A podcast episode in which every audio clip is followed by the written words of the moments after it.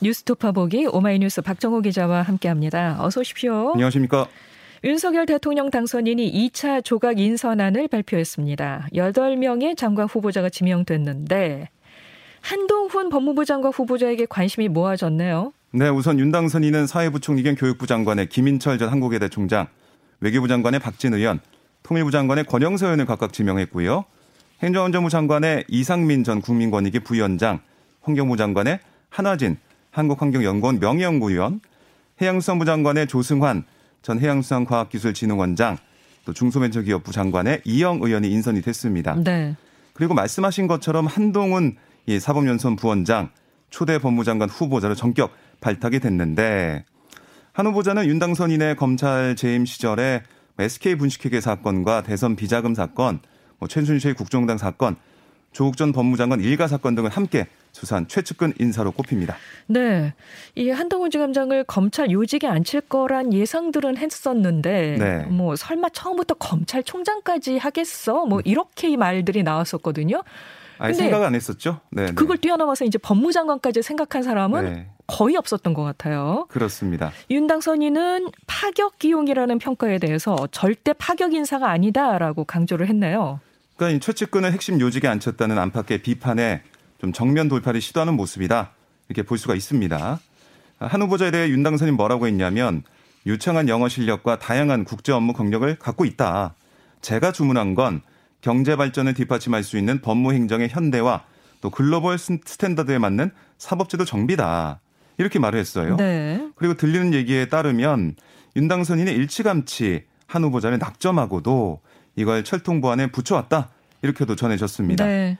아울러 이 대통령 비서실장엔 이명박 정부에서 대통령 경제수석과 정책실장을 역임한 김대기 전 청와대 정책실장이 임명이 됐습니다. 네. 이렇게 이제 고용노동부 농림축산식품부를 제외한 16명의 장관 후보자 아, 이렇게 인선이 됐는데 쭉 보면 평균 연령이 59.7세 그리고 2030 아, 세대는 한 명도 없었습니다. 네. 40대가 한동훈 검사가 49세죠. 아, 그리고 권역별로는 영남이 7명으로 거의 절반에 육박을 했지만 호남 출신은 한 명뿐이었고요. 여성은 3명입니다. 또 절반 정도가 서울대 출신이에요. 그러니까 과거 정부 초대 내각과 비교를 해보면 연령이나 출신 학교 비율 등은 대동소이해요. 하지만 역대 정부에서 좀 출신 지역을 안배해온, 그러니까 신경을 써온 그런 경향이 윤석열 정부 초대 내각에서는 희미해진 점 이게 좀 눈에 띕니다. 네, 30대들이 입각할 것이다 뭐 이런 얘기를 윤당선인이 했었는데 이게 지금 어떻게 될까 하고서는 지켜봤는데 결국 이 두 명 남겨놓은 네. 이 인선에서는 없습니다. 그래서 뭐 능력 뭐 여러 가지 이 자질을 우선적으로 봤다. 뭐 그런 안배나 예. 뭐가 다른 것을 판단하지 않았다. 이런 윤당선인의 철학이 녹아 있는 상황입니다. 네. 윤당선인은 파격 기용이 아니라고 했지만은 뭐 이 한동훈 지검장에 대해서 다른 당에서는 격앙된 반응들이 나오고 있죠. 네, 박홍근 민주당 원내대표 뭐라고 했냐면 인사 참사 정도가 아니라 대국민 인사 테러다. 통합을 바라는 국민에 대한 전면적이고 노골적인 정치 보복 선언이다. 라고 비판을 했고요. 또 안민석 의원 같은 경우는 검찰 공화국을 선언한 것이자 야당과 전쟁하자는 거다. 새 정부에 대한 협조를 기대하지 마라. 민주당은 단호히 싸워야 한다. 이렇게 주장을 했습니다. 아, 그리고 새로운 물결 김동연 대표도 국민을 겁박하지 말고 통합과 협치 길로 나서라. 이렇게 지적을 했습니다. 그러니까 아울러 민주당에서 어떤 얘기도 나오고 있냐면 한동훈 이 장관 후보자 지명이 역설적으로 검찰 개혁의 정당성을 입증했다. 이런 해석도 나오고 있거든요. 네. 그러니까 윤당선인의 자충수가 될 거다 결국 이런 얘기도 하고 있습니다. 정의당도 윤당선인이 민주당의 검찰 수사권 분리에 맞서 싸울 전사를 선택한 게 아닌지 의문이다.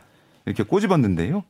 어제 이제 한동훈 이 검사가 아, 기자 회견을 할 때, 지명받고 기자 회견할 때, 이 검찰 수사권 기소권 분리 반드시 저지해야 된다. 이런 얘기도 했거든요. 네네. 네. 이런 전장이 되는 게 아니냐. 이런 우려도, 우려도 나오고 있고요. 반면 국민의힘은 한 후보자는 권력형 부패 범죄 엄단에 있어서 탁월한 성과를 보여준 것으로 평가받는다. 부정부패를 덮어야 하는 세력에는 이런 후보자가 두려움으로 받아들여질 거다. 민주당을 겨냥하기도 했습니다. 어쨌든 이렇게 한동훈 장관 어, 후보자 지명 검찰 개혁과 맞물리면서 좀 전국의 핵으로 떠오를 것으로 보입니다. 검찰 내부 반응은 어떻습니까? 한 후보자 발탁을 예상 못한 분위기죠. 그렇습니다. 그러니까 검찰 내부에서도 뭐 서울중앙지검장이나 뭐 수원지검장 이렇게 임명될 걸로 예상을 했는데 법무부 장관 기용은 파격적이다 이런 얘기 나오고 있고요. 예. 아, 이제 수사를 지휘하는 위치가 아니라서 후배들 입장에선 부담을 던 측면도 있다. 이런 목소리도 나왔어요. 어, 한편에서는 윤당선인과 코드는 잘 맞지만 여소야대 국면에서 강대강으로 싸우면 조직엔 조차 좀 까눌 거다. 검찰이 모든 국민에게 신뢰를 받는 게 아니라 특정 편에선 아, 서 있는 조직처럼 비춰질 수도 있다. 이렇게 또 지적을 했습니다. 네. 또한 한 검사장이 연수원 27기인 만큼 검찰총장과 뭐 고검지검장 같은 선배 기수 사표를 내는 게 다음 절차다. 어, 후배 법무부 장관 밑에서 자리를 지키며 일하는 게 맞는지 의문이다. 이런 목소리 나왔는데요. 아, 하지만 20기인 김호수 검찰총장 어제 뭐라고 했냐면 업무 수행에 사법연수원 기수가 중요하지 않다고 생각한다. 이렇게 말을 했어요. 하지만 이 젊은 이 한 후보자를 장관에 발탁한 건그 윗기수 간부들에 대한 사퇴 압박 시그널 아니냐.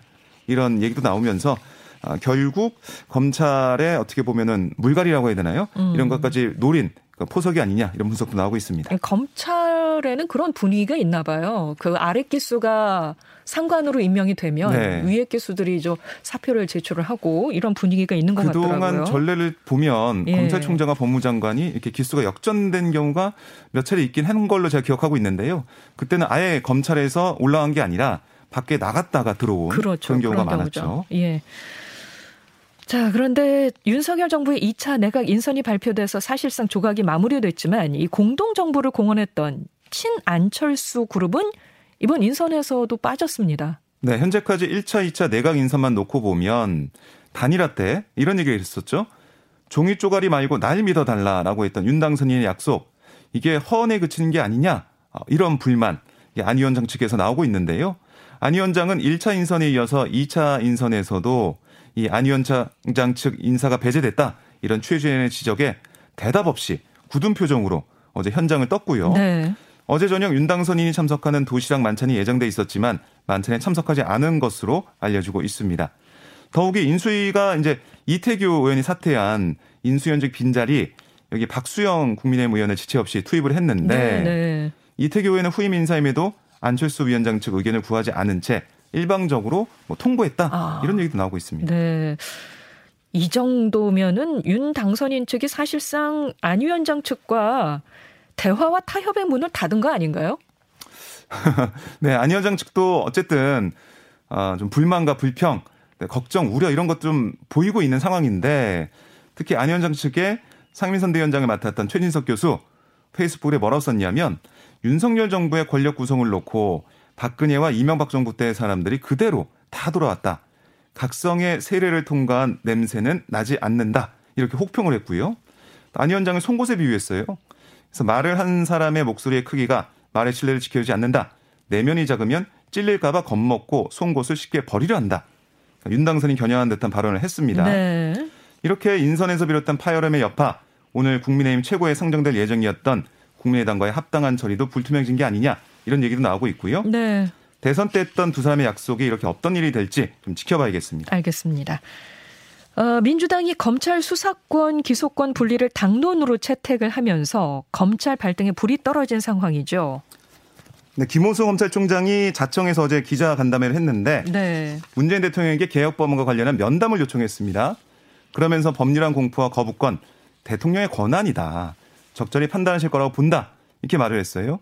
사실상 거부권 행사를 요청하겠다는 취지로 해석이 되는 발언을 했고요. 네. 또한 군사작전 하듯이 인신에 크게 영향을 미칠 형사사법 제도를 4월 국회에서 처리한다는 그런 얘기 이거는 검찰을 무조건 수사를 못하게 하자는 거 아니냐 이해가 가지 않고 받아들이기 어렵다 이렇게 또 얘기를 했습니다.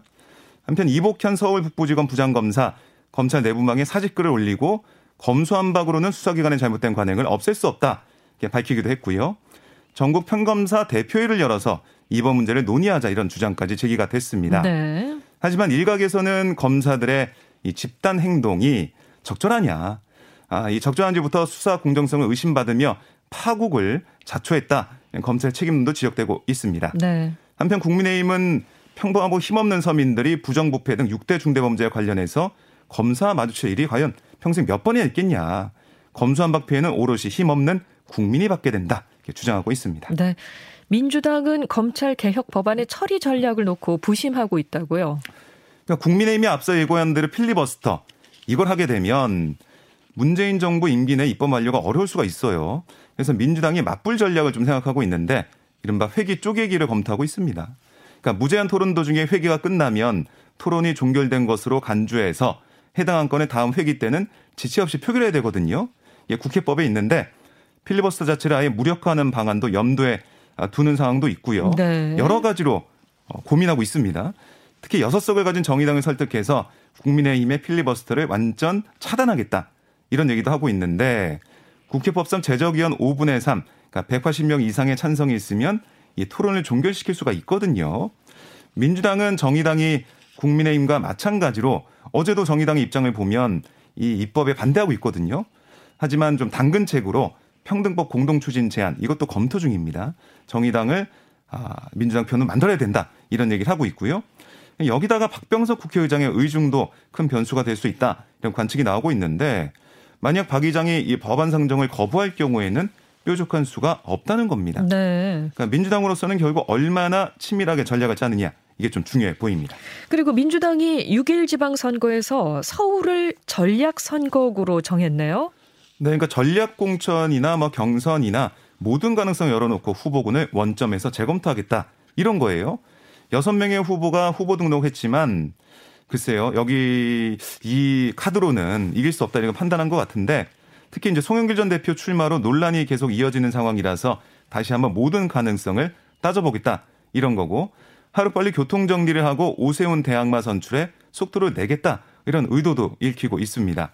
그래서 뭐 결국 뭐 송영길, 박주민, 김진애 전 의원 등 기존 후보군 전략 공천 같은 단순 공천이 아니라 경선을 요구하고 있지만 후보 선출에 대한 당 지도부의 생각은 좀 다른 쪽에 있는 게 아니냐 이런 관측도 나오고 있어요. 네. 그래서 외부 인사 영입과 함께 뭐 이낙연, 정세균 등 거물급 인사들의 전략 공천 가능성 계속 거론되고 있는데 아, 사실 이제 전략 선거구 선정 자체가 인물날 해결을 보장하진 않아요. 그래서 문제는 처음부터 서울시장 출마하겠다는 사람이 없었고 주요 인물이 좀 없었기 때문에 소영길 전 대표가 나온 게 아니냐 이런 지적도 나오고 있거든요. 필승 카드를 조속히 내서야 하는 지도부의 고민 좀 깊어지는 상황입니다. 네, 지금까지 오마이뉴스 박정호 기자였습니다. 고맙습니다. 고맙습니다.